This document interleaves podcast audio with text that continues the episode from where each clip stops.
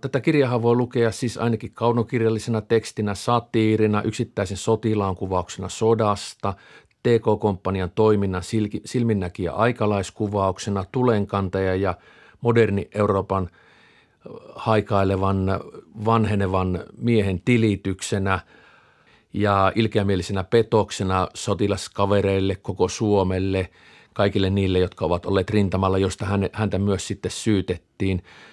Millä tavalla sinä luet tätä tekstiä vai luetko sinä Olavi Paavolaista tästä tekstistä? No aika harvoin on tullut luettua Olavi Paavolaista. Enemmänkin niin mietitty juuri tätä, tätä niin tiettyjen sellaisten asioiden esittämistä tiettynä ajankohtana, jota voi verrata sitten kaikkien muiden tekemiseen. Parhaat elämäkertorit ovat tehneet sitä. H.K. Riikonen tulkoon erityisesti mainituksi, koska se... Nukui vasta aamuyöstä aivan erinomainen Olavi Paavolais elämäkerta. Kyllä, aivan, aivan fantastista työtä tehty, jossa niin selitetään myös tämä, että kuinka valtavasti tuon ajan toimijat, erityisesti kulttuuripiirissä, kirjailijoiden piirissä olevat, että kuinka valtavasti he pistivät ylös näitä asioita.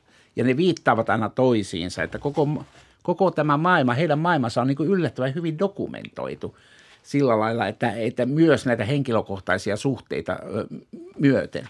Ja tämähän onkin, tämä Paavolaisen niin piirre on se, että hän jättää pois yksityisasiat lähes kokonaan, että siellä on kuin mutsi synttärit suurin piirtein ainoa perheasia ja sitten näistä tyttöystävistä niin aika, aika vähäisillä kommenteilla, eikä käy niin sitä tunnemaailmaa läpi. Ja näin, näinpä siis tämä kritiikki, joka kohdistuu, ei pääse niin nostamaan ylös tällaisia asioita lainkaan, vaan se kohdistuu vaan näihin poliittisiin ja isompiin asioihin, että miten on käsitelty näitä niin julkisia toimijoita – tuo ajan maailmassa kuitenkin tällaisessa aika salaisessa ympäristössä, josta niin tavallisella sotilaalla tai tavallisella kansalaisella ei ollut mitään tietoa sodan aikana. Ja kun hän tuli niin aikaisin vielä, niin se on, en ihmettele, että se on järkytys. Olihan tuntematon sotilas. Mä en ole liinan tuntematon Joka sotilas. tuli vasta 50-luvulla. Vasta Tämä tuli 50-luvulla. 1946. Ja se järkytys vaan jatkuu. SS-miesten tuleminen ja Saksan läsnäoleminen Suomessa on erittäin kiinnostava juttu ja Saksan kanssa tällaiseen hyökkäyssotaan lähteminen. Tämähän meille on kerrottu ainakin niissä koulussa, joissa minä kävin suurin piirtein tällaisina torjuntavoittoina. Tämä jatkosota- ja ajopuuteoria on ollut aivan viime vuosia asti esillä. Se ei ole Olavi Paavolaisen synkässä yksipuhelussa se tie, jota Suomi lähtee tuossa kulkemaan, mutta hän on vanha tulenkantaja ja Euroopan ikkunoita aukova modernisti ja hän on aina halunnut nähdä sitten tulevaisuuteen, niin missä hän näkee tulevaisuuteen tässä kirjassa? Niin, tässä SS-miesten yhteydessä on tämmöisiä pelokkaita katseita tulevaisuuteen myös. Esimerkiksi kun hän, hän mainitsee silloin, kun toukokuussa 1943 SS-miehet palaavat kahden vuoden komennukseltaan sieltä Saksassa, niin silloin tulee tieto, että ne olivat saaneet koulutuspaikassaan – maailmankatsomuksellista koulutusta. Ja sitten hän kirjoittaa näin, onko tämä nyt 23. päivä 5. 1943, että Saksa ei suinkaan halua viattomasti kasvattaa suomalaisistakaan poikasista vain sotilaallisia, vaan myös henkisiä johtajia. Jos Saksa voittaa, ei Suomi pääse tästä asevelileikistä maailmankatsomustaan muuttamatta. Ja tämä on mielenkiintoinen ajatus. Tämä on juuri sellainen ajatus, jota äh, sodan jälkeen kaikki muut halusivat olla äärimmäisen hiljaa.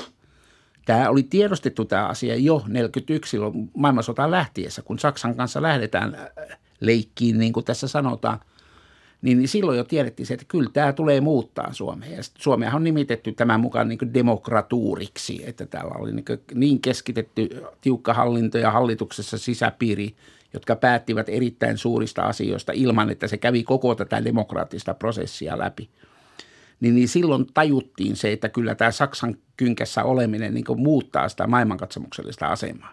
Ja, ja juuri tämän, tämänhän niin kuuluisa erillissota teesi haluaa kiistää. Ja sen takia se erillissota teesi on, on pieni. Mutta se, että Paavolainen siihen puhuu SS-miesten tullessa. Hän näkee siis, että on olemassa tämmöinen viides kolonna, vaikka ei sano sitä. Viides kolonna. Vierassotijat, jotka ovat lähteneet muille maille sotimaan, tulevat takaisin maailmankatsomuskoulutuksen jälkeen. Muodostavat tämmöisen vaarallisen viidennen kolonnan, joka voi muuttaa Suomea mutta niin kuin hän oli tässä viisaasti lisännyt, että jos Saksa voittaa. Toukokuussa 1943 täytyy olla kyllä aika optimisti, optimisti Saksan puolella ollessaan, että näkisi, että se voisi siitä voittajana mitenkään selvitä. Tämä on tämmöinen vähän, vähän kryptinen lause, mutta hyvä esimerkki siitä, että, että tämmöiset suuret maailman asiat, suomalaiset, jotka liikkuvat tällä tantereilla, tekevät jotakin sellaista epäsovinnasta, niin hän näkee sen merkityksen siinä. Myös uhat ja vaarat tulevaisuudesta. Ja sitten se kritiikki osuu myös siihen, että mitä sodanjohto tekee huolimatta siitä, että he tietävät tämän sodanjohto ja poliitikot ja kulttuurielitti. Hän näkee koko Euroopan ja sen tilanteen ja sitä kautta hän tekee sitten analyysin. Kyllä, että siinä on tämä, tämä niin vanhan kulttuurimaailman kautta sitä siihen politiikkaankin isketään. Minun Olavi Paavolais suhteeni on alkanut joskus reiluna 20-vuotiaana. Luin ensin kolmannen valtakunnan vieraan, olin siitä hyvin vaikuttunut, että tällainenkin kirja, tällainen tyyppi voi olla – sen jälkeen sitten luin tämän synkä yksinpuhelun ja ajattelin, että tämä on ikään kuin jatkumoa tälle kolmannen valtakunnan vieraalle. Ja sitten vasta myöhemmin luin ensimmäisen nykyaikaa etsimässä 20-luvun loppupuolelta nuoren tulenkantajan Pariisin matkan ja sen ikkunaita Eurooppaan aukonaan tulenkantajien johtohahmon näkemyksen siitä, millainen maailman ja taiteen pitäisi olla. Mutta Olavi Paavolaisen viimeiseksi jäänyt kirjallinen työ on tämä synkkä yksinpuhelu ja sen jälkeen hän elää vielä vuoteen 1964 saakka, eli tuosta semmoiset 18 vuotta, eikä kirjoita enää kirjoja vaikka Yleisradiossa teatteripäällikkönä ja aktiivinen yhteiskunnallinen toimija, niin mistä se sulle kertoo, kun tämä jää viimeiseksi työksi, vaikka tämä on niin hieno ja niin hyvin kirjoitettu, ettei ollut siitä kiinni, etteikö olisi kirjalliset työt sujunut? Mm, kyllä, siinä on varmaan joku loppuun palamisen kuvio. Että kun hän siellä jo synkä yksin puhelun keskellä kertoi, että näitä ei tullut näitä kesälomia vietettyä ja sota-aika oli kenelle tahansa rankkaa. Että ei se ollut pelkästään siellä rintamalla rankkaa siellä ihan etulinjoissa, jossa, jossa oli tietysti olemassa paljon elementtejä, joka tekee sen vielä rankemmaksi. Niin kuoleman pelko on ehkä vähän toista, vaikka Paavolainen tunnetaan ihmisenä, joka keräsi puolensa lentopommituksia – että, ja haavoittu talvisodassa nimenomaan niin, lentopommituksessa. Joita aina minne hän menikin, niin siellä oli vaarana niin joutua lentopommituksen kohteeksi. Tässä synkessä vaan yksi, yksi semmoinen kohta on, jossa käydään läpi. Niin, niin kyllä se aika raskasta aikaa on. Niin monta vuotta jatkuvien paineiden, päivittäisiä tehtäviä, pidempiä tehtäviä, keskenjääviä tehtäviä, sensuroituja tehtäviä, kokonaisia kirjoja sensuroidaan, pistetään pois pelistä – ja sen jälkeen pitäisi jälleen kerran löytää uusi maailmankatsomus sodan jälkeen. Ei se niin helppoa ollut, vaikka hän kyllä liittyy esimerkiksi Suomen Neuvostoliittoseuraan pienen epäilyksien jälkeen jo muistaakseni marraskuussa 1944. Ei ihan ensimmäisessä ryntäyksessä, vaan, vaan sitten myöhemmin, vaikka hän pääsee, ehtii pilkata tässäkin kirjassa tätä IKL vanhan musta karhu ravintola hovimestaria, josta oli tullut Suomen Neuvostoliitto-seuran joku paikallisosaston puheenjohtaja. Ja hiukan epäilee, että mihinkähän porukoihin tässä nyt on sitten oikein tullut liitettyä, että no, aika näyttää. No se on aika mielenkiintoista, että kuinka paljon tämä tämmöinen kulttuuriväki, elitti, kulttuurielitti voidaan sanoa ihan suoraan, millä lailla ne aina suhtautuu mihinkin aatteeseen. Kyllä siinä aikamoista niin fluidia liikettä on ollut, että on menty puolelta toiselle, kaverussuhteet on vaihtuneet, milloin minkin kaverin kanssa on menty – äärelle vasemmalle, äärelle oikealle. Ja sitten myös ymmärretty, että mikä on välttämätöntä. Minkälaisia välttämättömiä muutoksia on tehtävä, että suurin piirtein säilyy kärryillä. Ja mä luulen, että sitten kun tuli Paavolaisille aika, aika ikään kuin istua johonkin jälleen kerran virkaan toimistoon johtamaan jotakin kulttuurista toimintaa, niin sitähän hän oli tehnyt sodan aikanakin omalla tavalla ja omalla, omissa projekteissaan. Niin se sitten riitti. Ja tätä tällaista, koska hän ei ollut kaunokirjailija varsinaisessa sanan mielessä, niin sit, sitten tämä hänen työtapansa oli sellainen, että se olisi vaatinut ikään kuin, että sun pitää lähteä, mennä liikkeelle, kiertää. Niin kuin tässäkin puolet kirjasta on kierto ja sen jälkeen vasta siellä päämajassa ollaan. Ja, ja aikaisemmat oli matkakirjoja, niin kuin tiedetään, niin ei varmaan loppuun palaaminen, ei jaksanut enää. Ja mitä tulee sitten tämän kirjan jälkeiseen elämään, niin jos 44 liittyy Suomen Neuvostoliitto seuraa 46 tulee tämä kirja, niin varmasti on vaikuttanut myöskin niihin kritiikkeihin, joita hän on saanut, kun on tiedetty, että hän on Suomen Neuvostoliitto seuran jäsen, mutta Paavolainen hän liittyy siis voittajan puolelle ja ei se ainakaan työnsaantia sitten vaikeuta sitä yleisradiosta, jota Hella Vuolijoki myöhemmin johtaa, kun Hella Vuolijoki hänet sitten – nostaa teatteriosaston päälliköksi, jossa Paavolainen viettää sitten töidensä puolesta loppuiän. Ja muistaakseni Riikonen kirjoittaa tuossa kirjassa niin, että Matti Kurjensaari oli ensin se, joka oli teatteriosaston päällikkö ja Kurjensaari ei viihtynyt ja Paavolainen tuli vain hetkeksi paikkaamaan ja sille tielle sitten jäi. Paavola, Paavolaisen suhteet oli aina aika hyviä ja sitten Hertta Kuusinen on tietysti mainittava. Hella Vuolijoki oli varmasti tuttuja, mutta eli, eli toisin sanoen, kyllähän ne tiedettiin niin toimeliaksi ja päteväksi mieheksi tekemään niin monenlaisia asioita kulttuurihallinnonkin puolella. Ja siinä mielessä aika vaikea kuvitella, että nyt hirveän paljon pätevämpiä ihmisiä olisi niin näihin tehtäviin ollut juuri, juuri sillä hetkellä tarjolla. Lukiessa synkkää yksinpuhelua mietin, että missä Olavi Paavolaisen kanssa olisin kirjankuvaamista tapahtumista ja paikoista halunnut eniten olla mukana – olisi ollut erittäin kiinnostavaa olla mukana lähes jokaisella sivulla. Ja tietyllä tavalla mä joudun tekemään jaon, että olisinko mukana siinä alussa eurooppalaisessa Odusseijassa, kun Paavolainen palaa 39 Stalinin Neuvostoliitosta, ensin näkee sen Odessan – Istanbulin ja jos yksi paikka pitäisi valita, niin se voisi olla se, kun Paavolainen menee Ateenaan ja pääsee Akropolille ja viettää siellä kuutamoöitä. Mutta sitten mä mietin, että no Ateenahan pääsee ja Akropolille viettämään kuutamoöitä nykyisessäkin Euroopassa ja valitsin mielessäni tämän vuosisadan ryyppäyksen TK-komppaniassa, koska siinä porukassa – ja TK-komppania jatkosotaan tuommoiseen ryyppäykseen. En tiedä, olisinko pysynyt mukana, mutta siitä ainakin riittäisi jälkipolville kerrottavaa, että on tässä nyt sentään jossain tullut oltua. Ja tämä on siis 41 vuonna joulukuussa, tässä pieniä otteita. 11.12. on vielä tällainen merkintä, kun Hitler ja Mussolini julistivat sodan Amerikalle terve, mutta allekirjoittanut laatii artikkelia Aunuksen hiljaiselosta – seuraavana päivänä 12.12. alkaa. Komppanion on saatu 30 pulloa viinaa. Ovaskainen kävi salaisella retkellä Joensuussa Haavion ollessa Mikkelissä. Minulla on lisäksi Aunuksessa tapaaminen RUK-tuttavieni pirtureseptejä ja näin edespäin. Valtava odotus koko päivän. Seuraavana päivänä vuosisadan ryyppäyskomppaniassa kaikki päissään sekä ylä- että alakerrassa ja 14. päivä vuosisadan ryyppäys jatkuu.